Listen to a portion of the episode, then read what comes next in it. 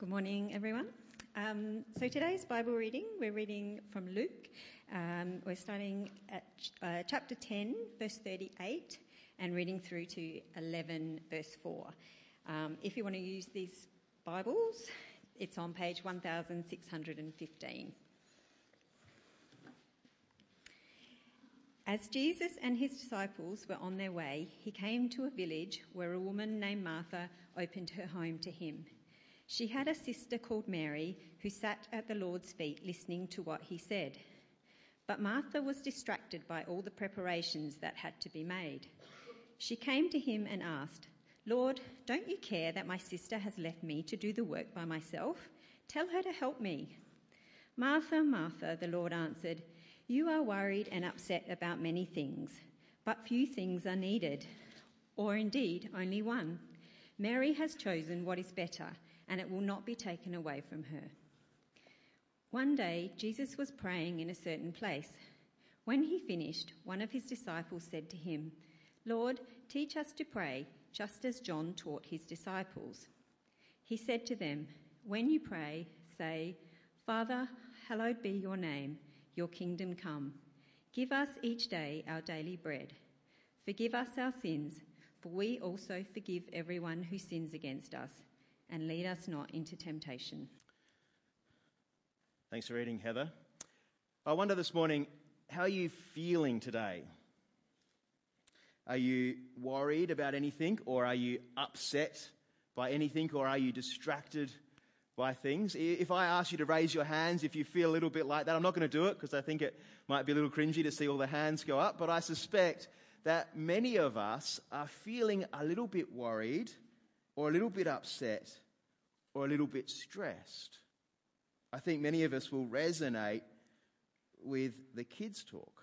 Because we live, don't we, in a, in a high paced, full, and busy, and often very stressful world.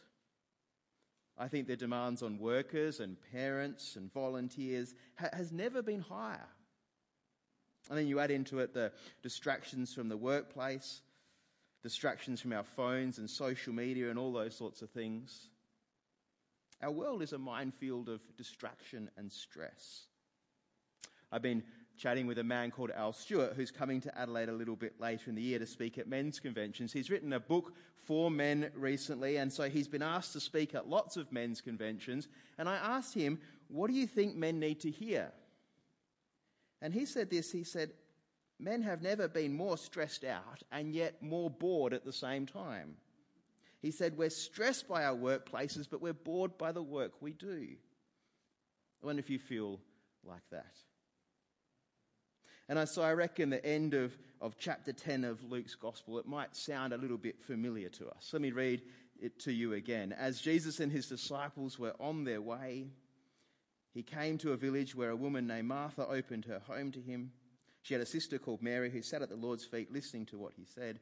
But Martha was distracted by all the preparations that had to be made. She came to him and asked, Lord, don't you care that my sister has left me to do the work by myself? Tell her to help me. Does that sound a little bit like your life story? Are you, are you distracted by all the preparations that need to be made? Maybe for you it's a, a really big project that's happening at work. Maybe it's a new job, or, or maybe it's just keeping up with the demands of the kids' sports. We are distracted, I think, at the moment. Johann Hari wrote a book called Stolen Focus. It's a very well known, popular book. In his book, he talks about going on a digital detox. He escaped to a seaside town and he got rid of every electronic device he could have. He said it helped him to not be distracted, but it wasn't practical. It wasn't a long term solution. Now, Martha's not distracted by Facebook or Instagram or Candy Crush or something like that. Her problem's very specific, isn't it? Jesus is there in her home. And rather than go and sit at his feet, she's, she's busy making afternoon tea or doing something like that. She's distracted by her cooking, by her preparations. She's distracted because, well, actually, she's serving those around her. And in Luke's gospel, service is held up really high. Service is a great thing to be doing. Service and discipleship go hand in hand, but here it's not. Because her service is taking her away from sitting at the feet of Jesus. Now, if you're here today as someone who's, who's trying to follow after Jesus, I wonder what is it in your life that might be distracting you from, from taking time to sit at Jesus' feet? What gets in the way of your discipleship? And if you're here today as someone who is just wondering what Christianity is all about or what we're on about as a church, it's about this. Here's what I want you to see. It's not, Christianity is not a set of rules or a moral code of how to live your life. It's about following Jesus, sitting at his feet, worshipping him, becoming like him. And so it seems to me no coincidence that having just shown us the distraction that is that, that Martha's facing, the distraction to her discipleship, Luke then moves on in the very next chapter to a question about how to pray. At the start of Luke chapter 11, Jesus has been praying. Did you notice that? Jesus himself had been praying, and his disciples come to them, and one of them says, Lord, teach us to pray as John taught his disciples. And I want to suggest here that, that Luke is, is kind of helping us to, to find an antidote to distraction. If you want to be an undistracted disciple of Jesus, then part of the solution, it seems, is, is prayer. Part of the solution is to pray. I think prayer will help us to focus on the eternal but the unseen things of God. See, all through this series that we've been looking at at the moment on prayer, Jack and I have been trying to bring you back to that verse in, in 2 Corinthians, that verse that I hope kind of becomes a bit of a, a theme for us this year. Do you remember that verse? It says this So we fix our eyes not on what is seen, but on what is unseen. Since what is seen is temporary, but what is unseen is eternal.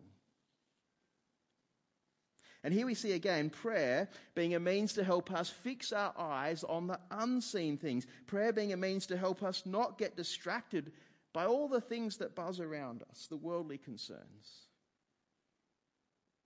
And in Luke chapter 11, Jesus teaches his disciples how to pray.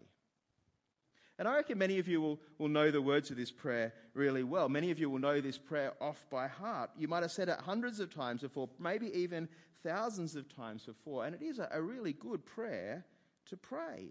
After all, it's the prayer that Jesus taught his disciples to pray. But I think this prayer can be more than just something that we memorize. I think this prayer can help us will kind of be a model for how we pray. A prayer that we can expand to some extent and to make our own as well. And so, to, so today in your leaflet, you'll find an inserted page. If you haven't got one, there's probably some more leaflets floating around somewhere out in the hall.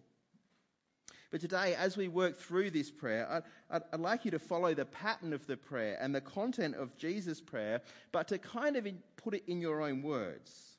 If you take out that insert now, you'll see the Lord's Prayer listed on that insert, line by line. You'll also see a couple of boxes in the top right hand corner. A little later on, uh, Chris and, and Susan are going to lead us in a time of prayer. Uh, I'm hoping that we'll be able to pray some of your prayers that you write. If you're happy for your prayer to be prayed a bit later on, can you tick that box to say that you're happy to do that? And during the song after I've finished speaking, I'll come around and collect those, and then Chris and Susan will be able to lead us by praying through some of those prayers. What I hope you see this morning as we work our way through this prayer is that there are three aspects in this prayer that relate to God, and then three aspects that relate to Jesus' disciples, and perhaps by extension, us also. So let's take a, take a look at the prayer. So, there at the start of Luke chapter 11. The first thing I want you to notice is that Jesus addresses God here in a very familiar way. He calls him Father.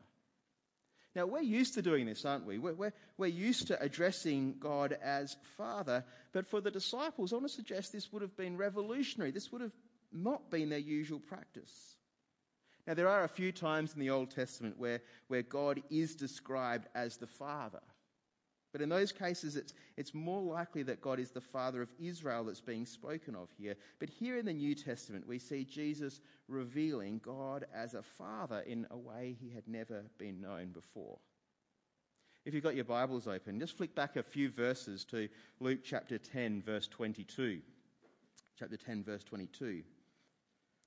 here Jesus says this. He says, All things have been committed to me by my Father.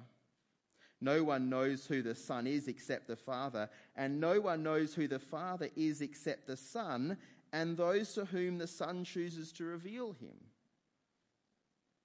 And you see then that it's only through Jesus that God has been revealed as the Father.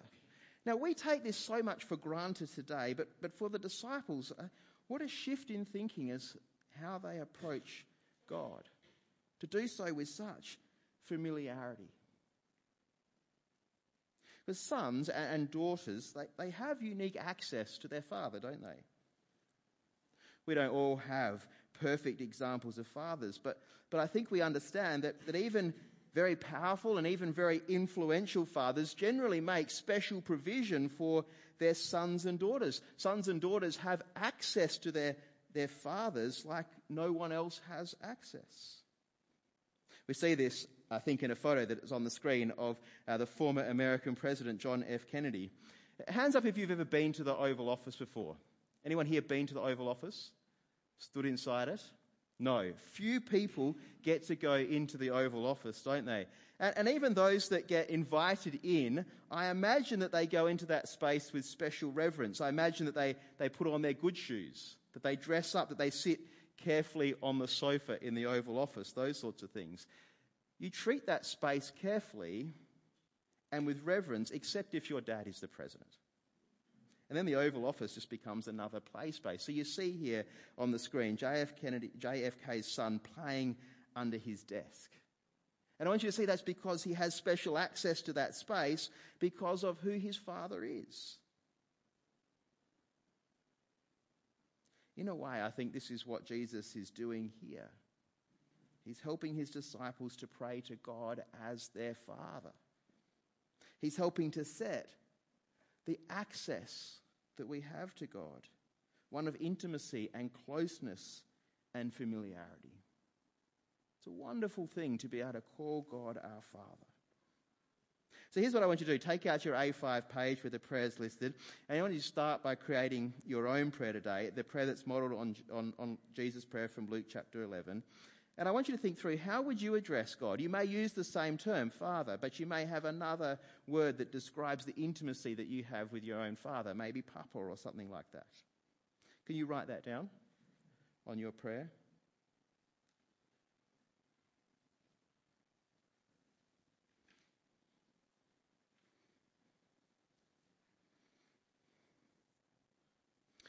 The next line of the prayer is, in a way, the kind of opposite side of the coin.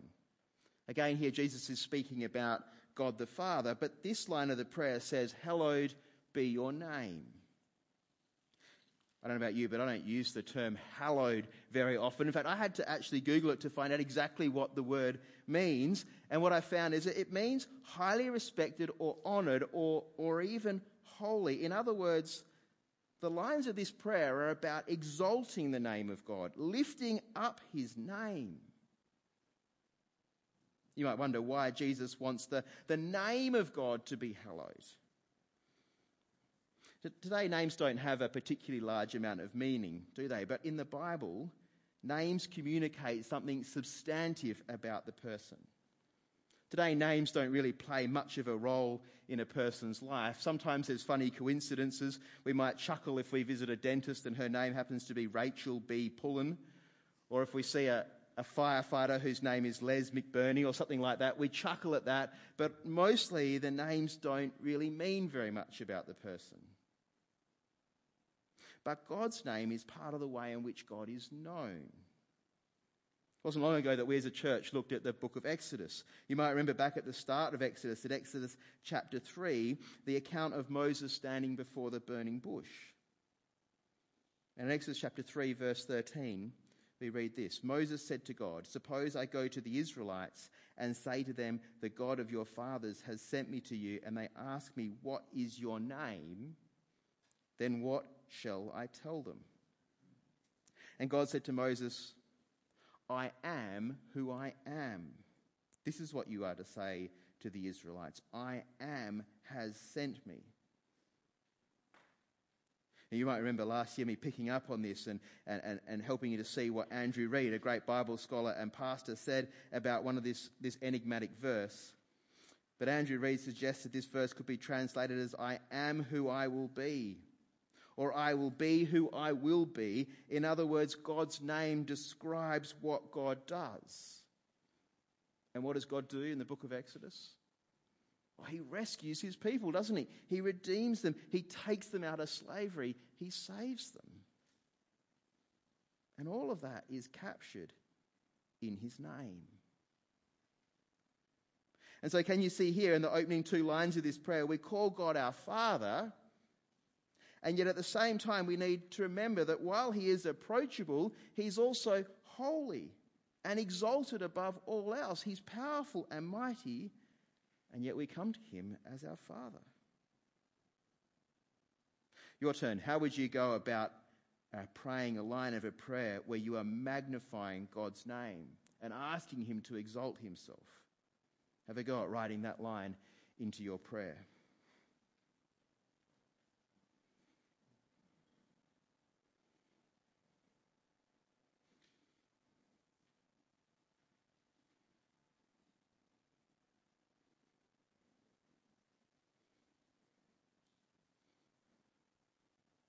Third line in the prayer, and the last of the three concerning the things of God, Jesus prays, Your kingdom come. What do you think Jesus is asking when he prays this? I guess it depends a little bit on what you think God's kingdom is. I like to think of God's kingdom in this way. I like to think of it as the realm in which Jesus' rule and reign is uncontested the realm in which Jesus' reign is uncontested. So in the Gospels, we read about the growth of the kingdom of God. It starts small and it grows to be large, and, and that is more and more people choose to see Jesus as their Lord and their Saviour and their King. His rule becomes uncontested in their life, and so the kingdom grows there's also the reality, isn't there, that those who follow Jesus wholeheartedly, well, hopefully they demonstrate what we would call kingdom values, that they would live out lives of love and peace and patience and joy and, and those sort of things. And in doing so, we see the kingdom come. But I think ultimately the time when the kingdom comes, when the rule of Jesus will be fully and finally uncontested, is when he returns in triumph. We read about the exaltation of Jesus in, in places like Philippians chapter 2. There, after, there, Paul, after speaking about Jesus' death on the cross, says this. He says, Therefore, God exalted him, that's Jesus, to the, to the highest place and gave him the name that is above every name, that at the name of Jesus every knee should bow, in heaven and on earth and under the earth, and every tongue acknowledge that Jesus is Lord to the glory of God the Father the exaltation of Jesus. His kingdom come. How would you explain that? How would you pray that to your, to your God? Your kingdom come. You'd like to have a go at writing that down on the line in your leaflet.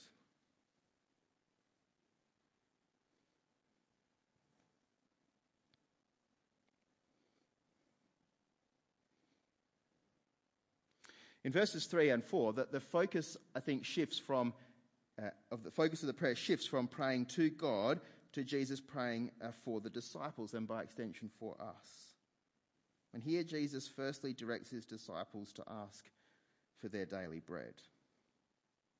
Now, I think uh, the term daily bread is a, a, term loaded with lots of meaning, isn't it? I think we're supposed to think about the Exodus again, where, where each and every day God supplied manna from heaven manna that could be kept just for one day, manna that couldn't be stockpiled or saved. The only way you could use it was to consume it that day.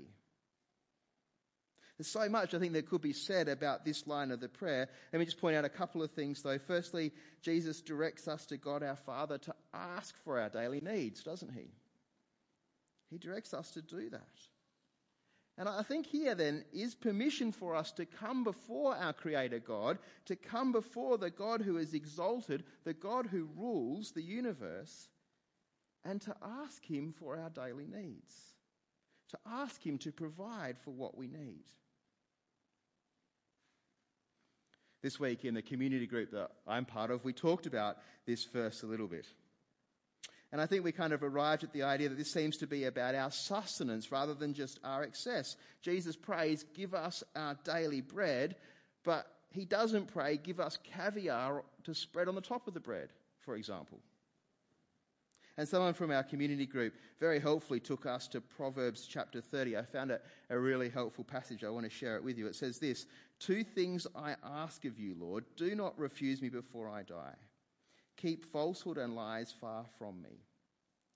Give me neither poverty nor riches, but give me only my daily bread. Otherwise, I may have too much and disown you and say, Who is the Lord? or I may become poor and steal and so dishonor the name of my God. Seems that Jesus is praying in a similar sort of way here, isn't he? Bread, but not necessarily caviar. Not too much, lest we would disown God. Not too little, that we might become poor and steal. And yet, and yet, this is not the only place in the Bible where we're given permission to ask things of God, is it? It's not the only place in the Bible where, where we see that requests can be made of God. And I don't want you to think, I don't want you to leave here today thinking that you can only bring essential needs like daily bread before God. Because I wonder as well, in our world today, our daily bread is perhaps not so much tied to actual food to eat. Because we've got so much of that, don't we, in Adelaide? our daily need is possibly closer to that of Martha's. That we'd find peace from stress, that we'd find refreshment from worry, that we'd find comfort from anxiety. And so, before we rush on, I want to take you to one other part in the Bible that will also be familiar to you, to Philippians chapter 4. Many of you will know this verse well. I think it's on the screen. Here, Paul says this He says, Do not be anxious about anything, but in every situation, by prayer and petition with thanksgiving, present your requests to God. And the peace of God, which transcends all understanding, will guard your hearts and your minds in Christ Jesus. In every situation, present your request to God. I want you to take a minute now just to uh, write down on this page your request before God. Come before Him asking that your daily needs will be met, that He would supply what you need. That might be to do with anxiety or worry or stress, might be to do with bread. Take a moment to write down what's weighing on you heavily. Come before God and do that now.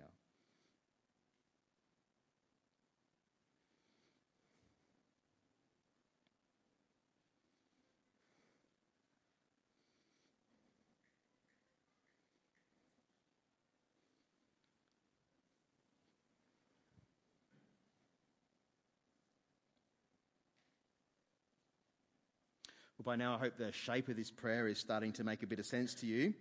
Three points of, about God, then three points, three things to do with us. Have you noticed yet that of the three things that are to do with us, two of them are about forgiveness and temptation?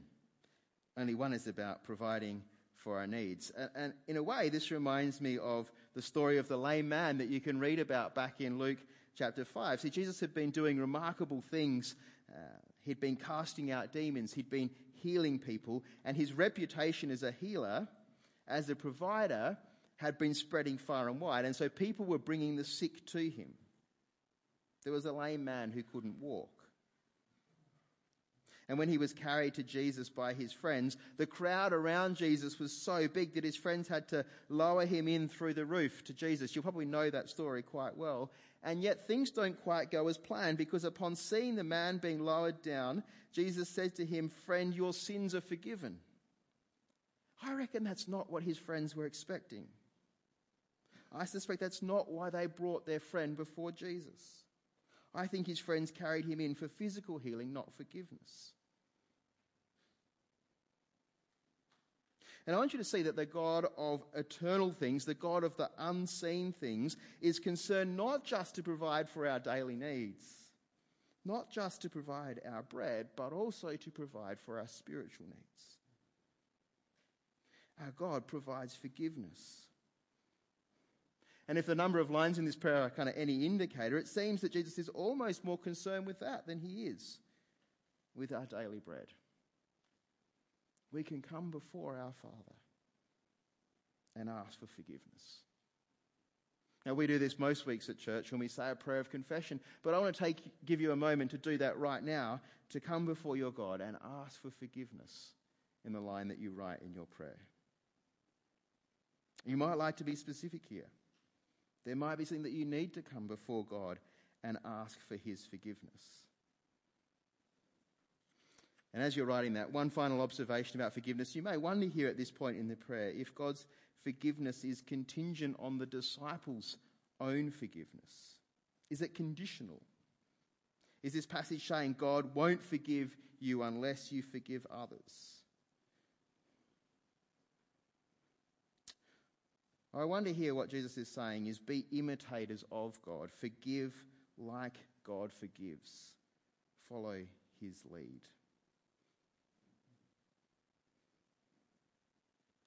If you had a chance to write a prayer down, the final line of the prayer is lead us not into temptation. And again, this is to do with the spiritual world. Testing or temptation in Luke's gospel, it's, it's, it's nearly always a negative thing, something to be avoided. And so Jesus here is asking God the Father to provide protection. In a way, this is a, an acknowledgement that we, we may not be strong enough to face the challenges of the world without God's protection. And so, in a way, we're asking here, we're asking God to go before us, to protect us by equipping us to stand, stand firm in trials or to remove those trials from our lives. There might be a trial that you know is coming, or one that you don't yet know is just around the corner. You might like to ask God to protect you in that way right now.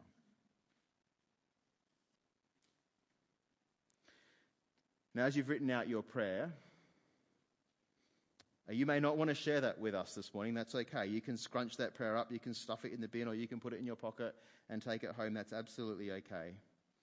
But I'm going to sit down in just a moment and we're going to sing again. And during that song, I'm going to walk up the aisle. And if you would like your prayer to be prayed, either in the service this morning, please tick that box, or maybe uh, you'd like the staff team to be praying for you this week, you can tick that box instead. It won't be prayed from the front here this morning. And if we get a few of those prayers come through to pray here this morning, then Susan and Chris will pray those. You don't have to do this, of course.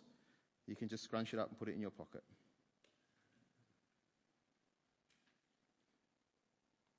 But I hope in doing this exercise this morning, in praying a prayer, you're beginning to see how prayer can be an antidote to the distraction in the world around us, and how prayers can help us with the worry and concern of our lives.